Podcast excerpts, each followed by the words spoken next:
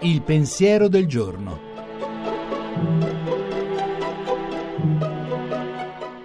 In studio Gianni Valente, redattore dell'agenzia Fides.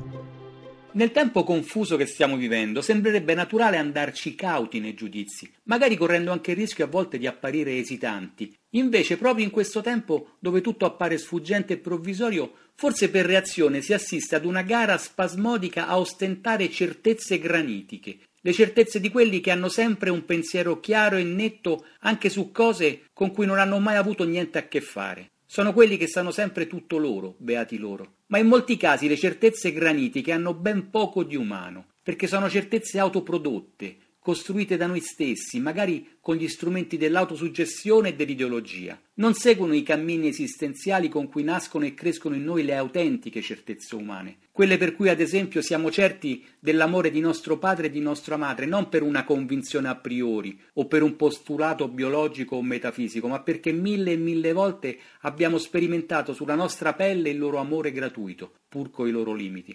Anche la certezza della fede non è una convinzione a priori, può nascere e crescere solo dall'aver sperimentato tante volte e in tanti modi l'amore di Cristo nel tessuto dei nostri giorni, giorni segnati anche dalla confusione e da tutte le nostre fragilità. Una certezza così non si ostenta, non bastona, non rinfaccia niente a nessuno, è per natura umile, proprio perché è un dono che non dipende da noi. Soprattutto non serve simularla o millantarla a voce alta quando non c'è. Anche Friedrich Nietzsche, il filosofo etichettato e maltrattato da tanti come un maestro del sospetto, in fondo ai cristiani del suo tempo diceva una sola cosa: Io crederei all'esistenza del Redentore, se voi aveste una faccia da redenti.